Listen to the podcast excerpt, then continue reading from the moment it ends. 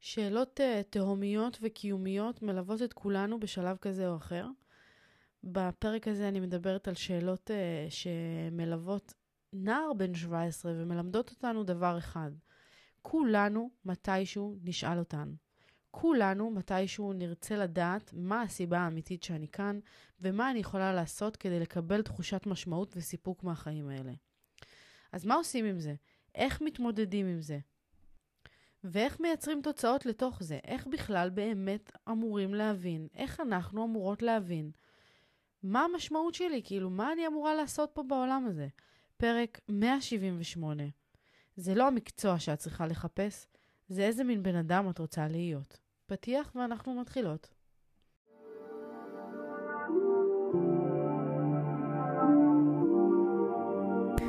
ברוכות הבאות יקירותיי לפודקאסט אימפרית אימהות בצמיחה. כאן אנחנו מדברות תודעה, אהבה ואמת, בשילוב עם כל השיעורים והניסיונות והקשיים שאנחנו עוברות בדרך, הן באימהות והן בחיים בכלל. אז רגע לפני שאנחנו מתחילות, תפתחו את הראש, תנקו את המחשבות ותהיו מוכנות לצלול פנימה. הנה זה בא.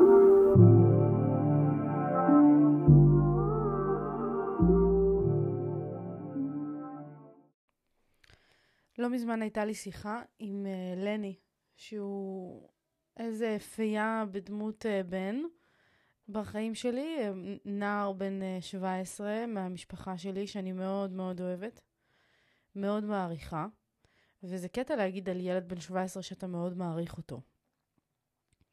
אבל אני באמת ממש מעריכה את הבן אדם שהוא, כאילו כל פעם שיוצא לי לדבר איתו ולשמוע אותו ואת המחשבות שלו ואת ה... ולראות את ההתנהלות שלו, אני כאילו יודעת, יש מין ילדים כאלה שמסתכלים עליהם ויודעים שהם הולכים להצליח, שכאילו אתה לא דואג להם. היה לי את זה גם עם מיכו, אה, כשרק הכרנו, שהוא היה בן, אה, בן כמה הוא היה? אני הייתי בת 20, ו...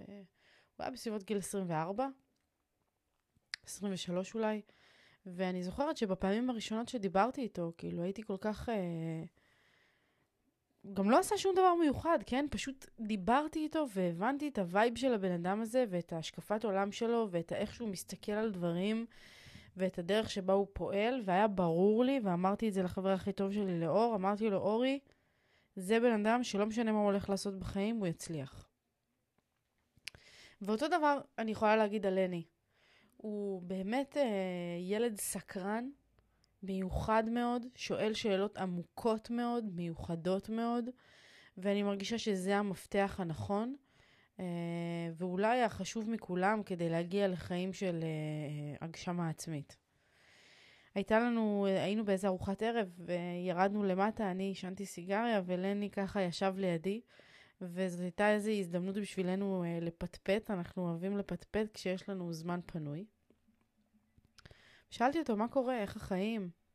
מה חדש? מה העניינים? והוא אמר לי, אני, את יודעת, אני מנסה להתמודד עם המלחמה הזאת של החיים האלה. איזה דבר גדול להגיד בשביל ילד בן 17, אתן בטח אומרות לעצמכן, גם אני אה, תהיתי מה, מה קורה בחיים שלו, שכאילו זה עד כדי כך מרגיש לו שהמילה מלחמה היא חלק מהדרך שבה הוא מתאר את זה. והוא סיפר לי על כל מיני התנהלויות שלו. על מה קורה בבית ספר, ואיך זה שהם לא כולם אה, מבינים אותו, ושכאילו הוא מרגיש שכל החבר'ה שלו הם אנשים שלא לא מתעניינים באיזה שהם דברים עמוקים, והוא כל הזמן עסוק בשטויות איתם, ושהשיחות לא מעניינות אותו, ושהוא לא מרגיש שהוא אה, מקבל איזשהו ערך מוסף. ומצד שני, כשהוא בבית, הוא מרגיש שמקשים עליו עם כל מיני הגדל, הגדרות ו... הגבלות של אתה חייב ללמוד, ואתה חייב תואר, ואתה חייב זה, ואם לא תעשה תואר, לא תקבל ככה, ואני לא ארשה לך את זה ואת זה, וכאילו, הוא באיזשהו אופן הרגיש באיזושהי אה, מלחמה פנימית כזאת עם עצמו, כשכל מה שמעניין אותו זה להרגיש סיפוק. זה להרגיש תחושת סיפוק כזאת של אני בדרך נכונה, אני עושה משהו טוב. ואני חייבת להגיד שזה שאלות שאנחנו, אני יכולה להעיד על עצמי, שהתחלתי לשאול את עצמי בגיל מאוחר יחסית, באזור גיל 21-22 אה, כזה, כשרק הכרתי את מיכו, פתאום שאלות ברומו של עולם אה, התעוררו בי. ועד אמ, אז כאילו פשוט עפתי על החיים שלי ועשיתי כל מה שאפשר לעשות בלי לחשוב יותר מדי. ובאמת, כאילו, השאלות האלה ששאלתי את עצמי בגיל מאוחר, ולני שואל את עצמו היום, זה שאלות שכל אחד מתישהו ישאל את עצמו בדרך. וזה משהו שאמרתי לו. אמרתי לו, לני, תקשיב, קודם כל, במקום להתעצבן על עצמך, או לכעוס על עצמך, שאתה כאילו מתעסק בדברים האלה ושאתה לא טוב, כאילו לא מסופק ממה שיש לך, תהיה מבסוט מזה שאתה שואל שאלות. כי וואלה, אנשים uh, מגיעים לשלבים מאוחרים מאוד בחיים שלהם מבלי לשאול את השאלות האלה, והם נותנים, נותנים לסחף ולזרם של העולם הזה להוביל אותם. הם uh, לא מסתכלים ימינה או שמאלה, הם לא, הם, הם, הם לא מטילים ספק במה שאומרים להם שנכון. ואז מה שקורה עם כל אותם אנשים זה שהם uh, מוצאים את עצמם אנשי שוליים כאלה.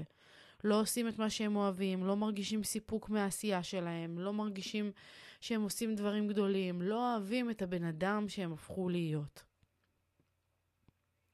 ושאלתי אותו, מה הפחד הכי גדול שלך? והוא עצר רגע לחשוב, והוא, והוא אמר לי שהפחד שלו זה להיות אותם אנשים. להיות חלק מאותם אנשים שהם כאילו לא... אני לא זוכרת באיזה מילים הוא הגדיר את זה, אבל בשורה התחתונה זה אנשים שכאילו מעבירים, פשוט מעבירים את החיים שלהם. שלא עושים איזה משהו משמעותי, שלא מגיעים לאיזושהי תחושת סיפוק. ואמרתי לו שהוא יכול להיות רגוע, כי עצם העובדה שהוא שואל את השאלות והוא מתעניין בתוך הדבר הזה, והוא רוצה ללמוד, והוא רוצה אה, להבין איך מגיעים למקום של סיפוק, ואיך יודעים מה רוצים לעשות, ואיך מצליחים למצוא את האומץ ללכת על הדרך שלך, ולא ללכת על מה שאומרים לך. עצם העובדה הזאת היא זאת שלא תיתן לך להיות במקום הזה ולא תיתן לך להפוך להיות כל אותם אנשי שוליים. אבל אם אתה שואל על דרך אמיתית ופרקטית של איך לשחרר מעליי את התחושה הזאת של החוסר סיפוק, של זה שאני מרגיש, אה, אה, נגיד הוא אמר לי, אני מוצא את עצמי הרבה פעמים בבית, ואני אני אומר לעצמי, אוקיי, אני אשב עם עצמי, עם המחשבות שלי, אני זה, אני זה, ואז אני מוצא את עצמי כאילו בטלפון, ואם לא בטלפון, בטלוויזיה, ואם לא ככה, אז בשניהם במקביל. ואני לא מרגיש שאני מצליח לשקוע ולהיכנס כאילו למחשבות שלי ולהוציא מהם משהו סבבה, חיובי, טוב, מועיל. כאילו המון זמן נשרף לי על כלום ושום דבר, ואז אני מרגיש איזו תחושת תסכול. זה משהו שהיום בתור נשים בוגרות, כולנו מכירות את זה.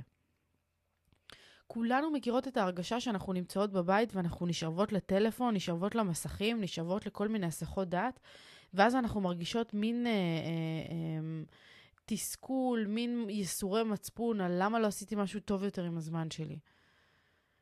ודרך טובה להתמודד עם הדבר הזה, היא קודם כל להקיף את עצמנו באנשים מעוררי השראה. דיברנו על, על, על החבורות הלא טובות ועל האנשים הלא משרתים שיש לנו בחיים. המון פעמים אנחנו אוספות בדרך כל מיני חברי ילדות, כל מיני אנשים שאנחנו נמצאות, נמצאות איתם בקשר מכל מיני טעמי נוחות, מחוסר נעימות, מכל מיני מצבים כאלה. ואותם אנשים שלא משרתים אותנו חייבים להשתחרר מאיתנו.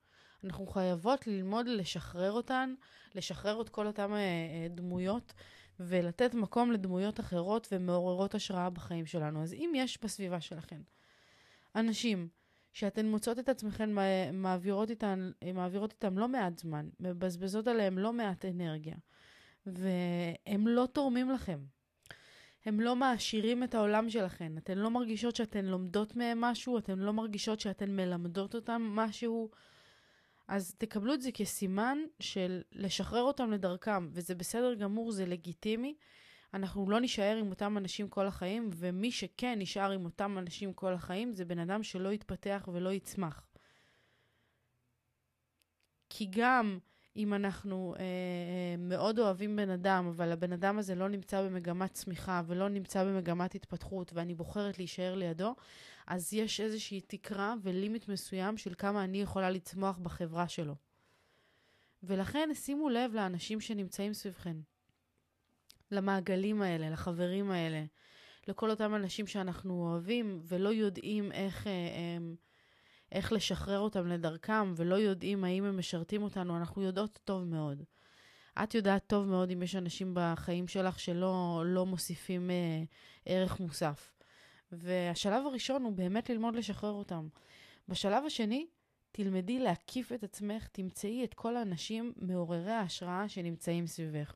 בין אם זה באופן וירטואלי, בין אם זה אה, באופן אה, פיזי ומוחשי. תמצאי את האנשים שאת מרגישה שאת יכולה ללמוד מהם משהו. אנשים שאת מרגישה שאת יכולה ללמד אותם משהו. בכל מערכת יחסים קיים אינטרס, דיברנו על זה באחד הפרקים האחרונים.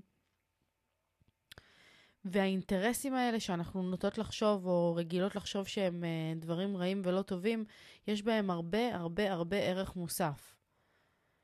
כשאני מבינה שאני רוצה לקבל איזשהו ערך מוסף מבן אדם, ללמוד ממנו משהו, להתעצם ממנו ממשהו, ואני מבינה שאני רוצה לתת את אותו דבר לבן אדם אחר, אז מערכות היחסים בחיים שלי יהיו הרבה יותר איכותיות, הרבה יותר מניבות, הרבה יותר טובות. אז באמת בשלב הראשון אנחנו רוצות לשחרר מעלינו אנשים שלא מועילים לנו. בשלב השני אנחנו רוצות להוסיף למעגל שלנו יותר אנשים מעוררי השראה. יותר אנשים שאנחנו יכולות ללמוד מהם דבר או שניים. ואיך עושים את הדבר הזה? זה השלב השלישי. צריך להתחיל לצאת מאזור הנוחות שלנו. דיברנו על זה שאם אם אתה מוצא את עצמך יושב בבית ושוקע לטלפון ושוקע לטלוויזיה ואתה לא מצליח להתרכז בפתאום לקרוא משהו, או פתאום, אה, אה, לא יודעת, ללמוד איזה משהו חדש שמעניין אותך, או להתעסק, אז פשוט תצא מהבית. קחי איתך מחברת, קחי איתך איזה ספר שרצית לקרוא הרבה זמן, ותלכי לשבת באיזה מקום שלא תוכלי, אה, שהדעת שלך לא תוכל להיות מוסחת. שבי באיזה פארק. תעסיקי את המוח שלך. תגרמי ל, ל, לסיטואציה להיות אחרת באמצעות יציאה פיזית ממנה. לכי להרצאות, שבי בסדנאות, תהיי לבד, תאתגרי את עצמך כל פעם בהיבט הזה של מה אני יכולה לעשות שלא יהיה לי נוח לעשות ואני יודעת שיכול לחזק אותי. כי הרי יש דברים שהם כאילו, כולם יודעים שהם עובדים. ספרים שינו לאנשים את כל החיים ברגע אחד. ספר אחד שבן אדם קרא הפך לו את העולם. לא פעם, לא פעמיים. אנשים מדברים על זה כל הזמן. סדנאות, הרצאות, אה, אה, אה, לא יודעת מה. כל מיני דברים שאנחנו יודעים, יודעות, שמשנים לאנשים את החיים. אז בואו נסתכל על הדבר הזה וננסה לקחת אותו לחיים שלנו. אם זה עבד למיליונים של אנשים ברחבי העולם, למה שזה לא יעבוד אצלי כשאני מחפשת איזה סיבה, איזה משמעות עמוקה יותר, איזה תשובה, איזה סיפוק שאני רוצה להרגיש מהחיים שלי.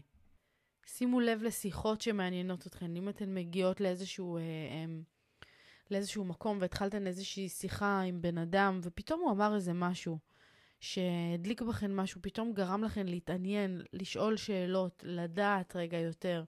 אל תעצרו במקום הזה כשהבן אדם הולך, שהנושא הזה שהדליק אתכן לא ייעלם ברגע שהבן אדם הזה נעלם.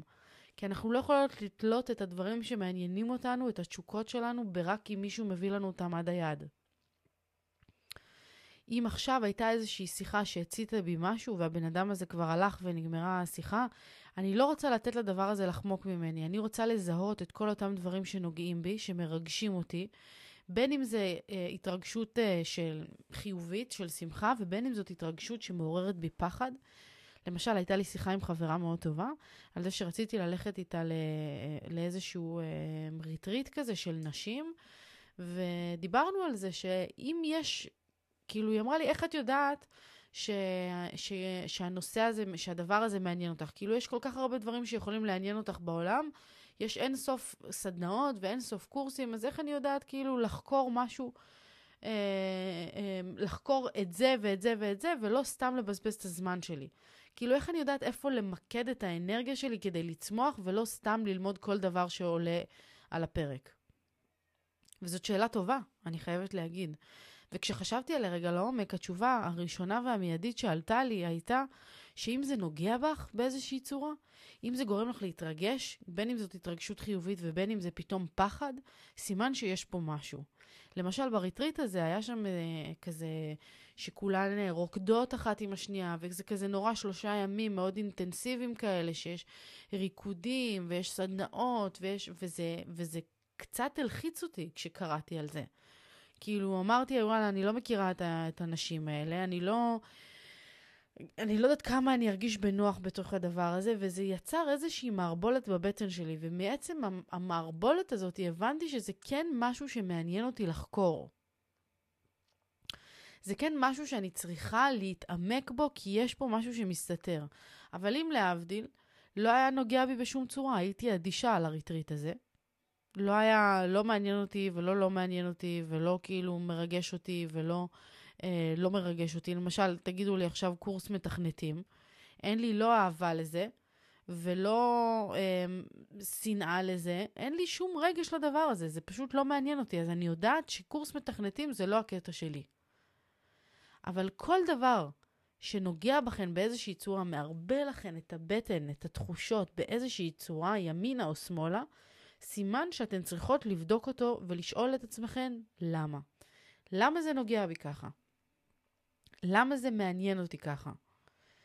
עכשיו, כל הדבר הזה, למה אני מדברת על זה? כי כל הדבר הזה של לחקור את עצמי ולהבין מה אני אוהבת ועם מי אני אוהבת להיות ואיפה אני מרגישה מוערכת ובאיזה תחומים אני רוצה לשחות בהם, למה כל הדברים האלה חשובים?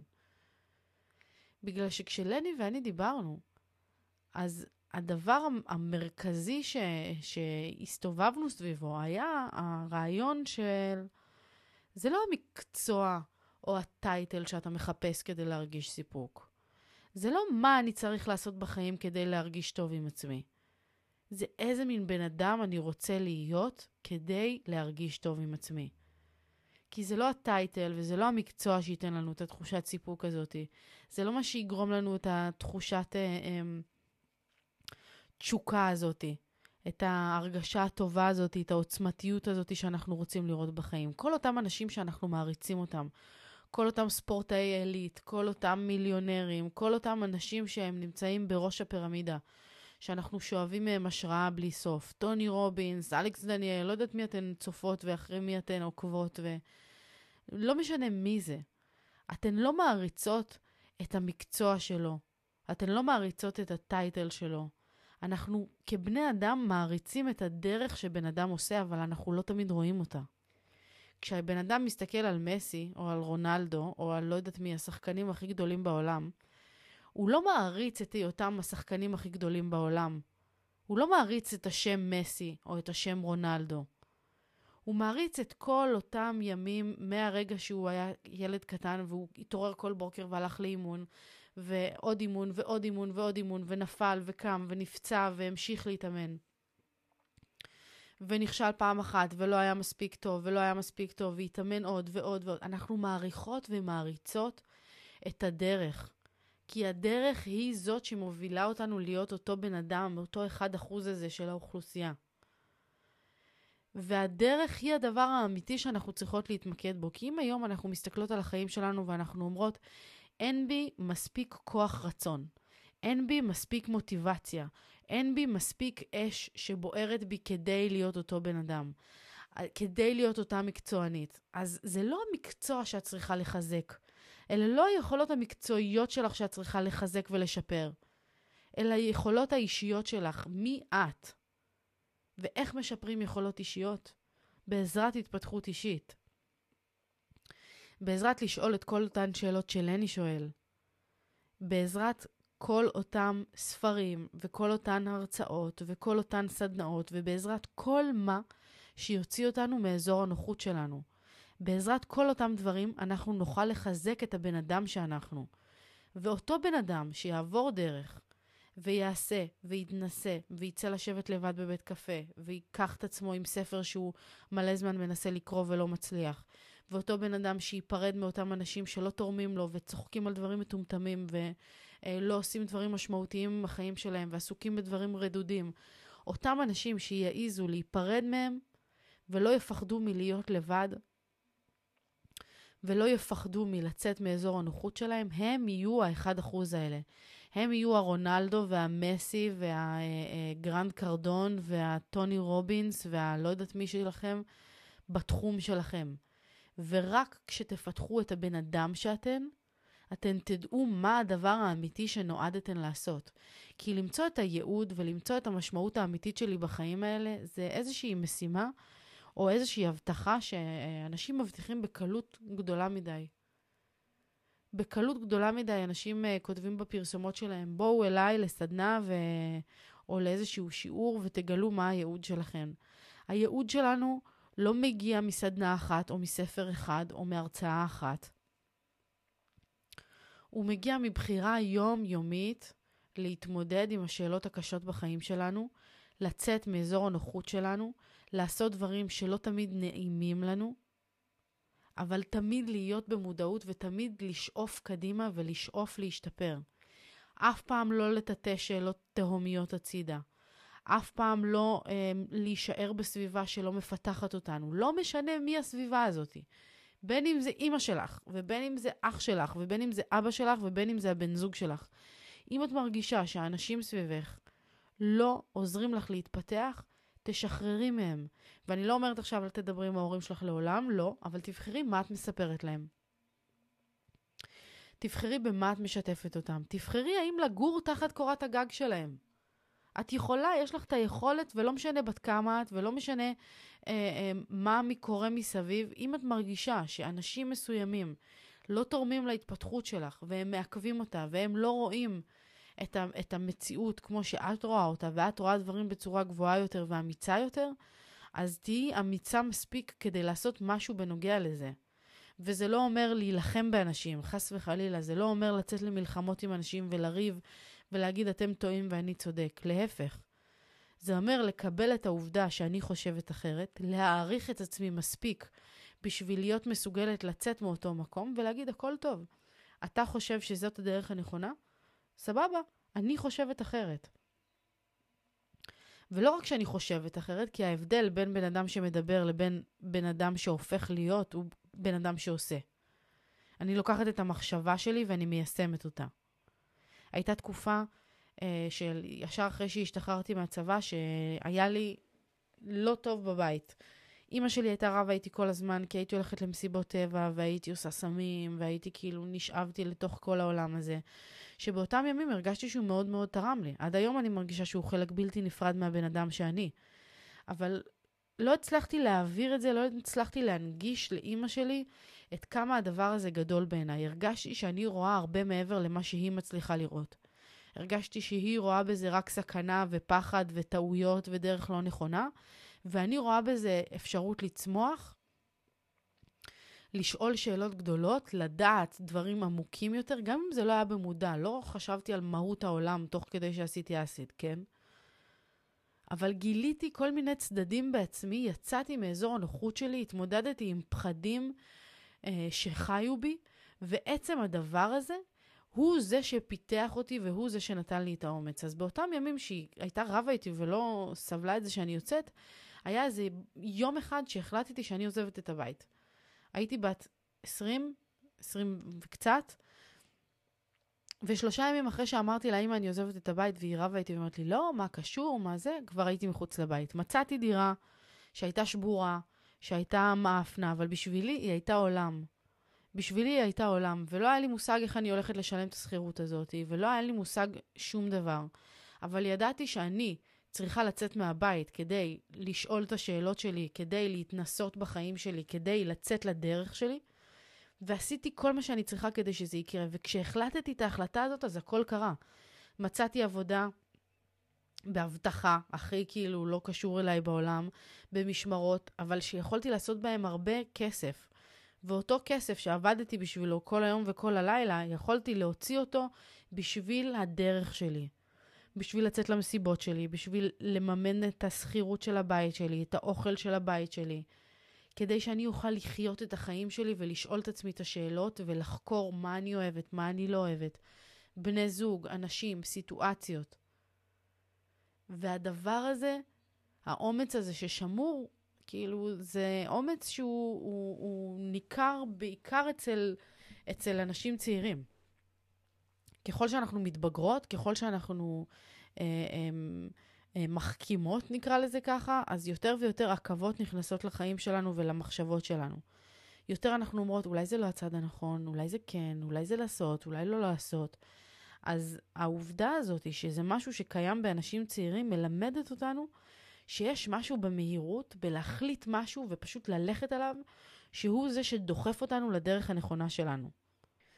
ואולי כל החפירה הזאת, מאלף ועד תו של הפרק הזה, הייתה פה כדי שאנחנו נלמד ונבין שכדי להרגיש את תחושת המשמעות הזאת, קודם כל שכולנו חוות את זה.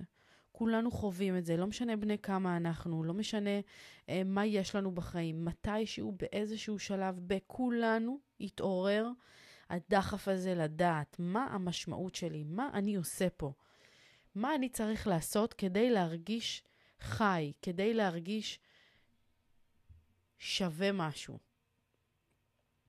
והתשובה אף פעם לא תהיה במקצוע, והתשובה אף פעם לא תהיה באיזה טייטל שנשיג לעצמנו, באיזשהו תואר, זה אף פעם לא יהיה נעוץ שם. כי זה לא בדברים חיצוניים, זה בדברים פנימיים. הבן אדם שאנחנו רוצות להיות, הוא זה שייתן לנו את תחושת הסיפוק והתשוקה מהחיים האלה.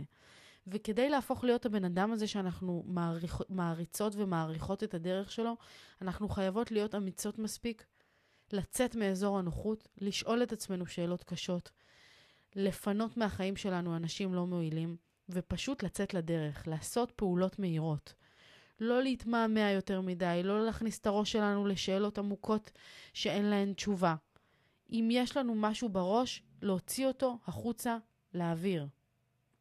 לגרום לו לקרות. רק כשנעשה את כל הדברים האלה, נוכל להשתחרר לאט לאט מההרגשה הזאת של החוסר סיפוק שממלאת את החיים שלנו בשלבים כאלה ואחרים. וכמה שמוקדם יותר, ככה טוב יותר. כמה שאנחנו נבין שהשאלות האלה יגיעו בשלב כזה ומאוחר, אנחנו נוכל לחיות חיים שהם ברובם חיים של סיפוק, ולא חיים של uh, תסכול ולית ברירה. כי אנחנו לא רוצות להיות מאותם uh, נשים או אנשים שמתעוררים בגיל 50-60 בחיים שלהם ומסתכלים לאחור ואומרים, רבאק, על מה העברתי את הזמן? מה עשיתי פה? מה עשיתי פה? חיפשתי כל הזמן כסף, הייתי עסוק כל הזמן בלתת כבוד לאנשים. כל הזמן לכבד את הרצון של אימא שלי, את הרצון של אבא שלי, לחיות חיים של אנשים אחרים, אבל זאת לא הסיבה האמיתית שאני פה. אני יודע את זה. אני יודע את זה כי אני הולך לעבודה שלי ואני לא מרוצה. כי אני מחכה רק לסופאשים. כי אני מחכה רק לחופשות, לקיץ, אני מחכה כל הזמן למשהו. כשאני מחכה כל הזמן למשהו, ואני לא מסוגלת להיות מרוצה ממה שיש לי בכאן ועכשיו, סימן שאני לא במסלול הנכון. ואולי הפרק הזה יכוון אתכן, כל אחת בדרך שלה, למסלול הנכון שלה, לדבר האמיתי שבוער בה. אז uh, זהו, אני אסיים פה. אני אגיד שאני אוהבת אתכן מאוד. אני מקווה שזה עשה לכן משהו.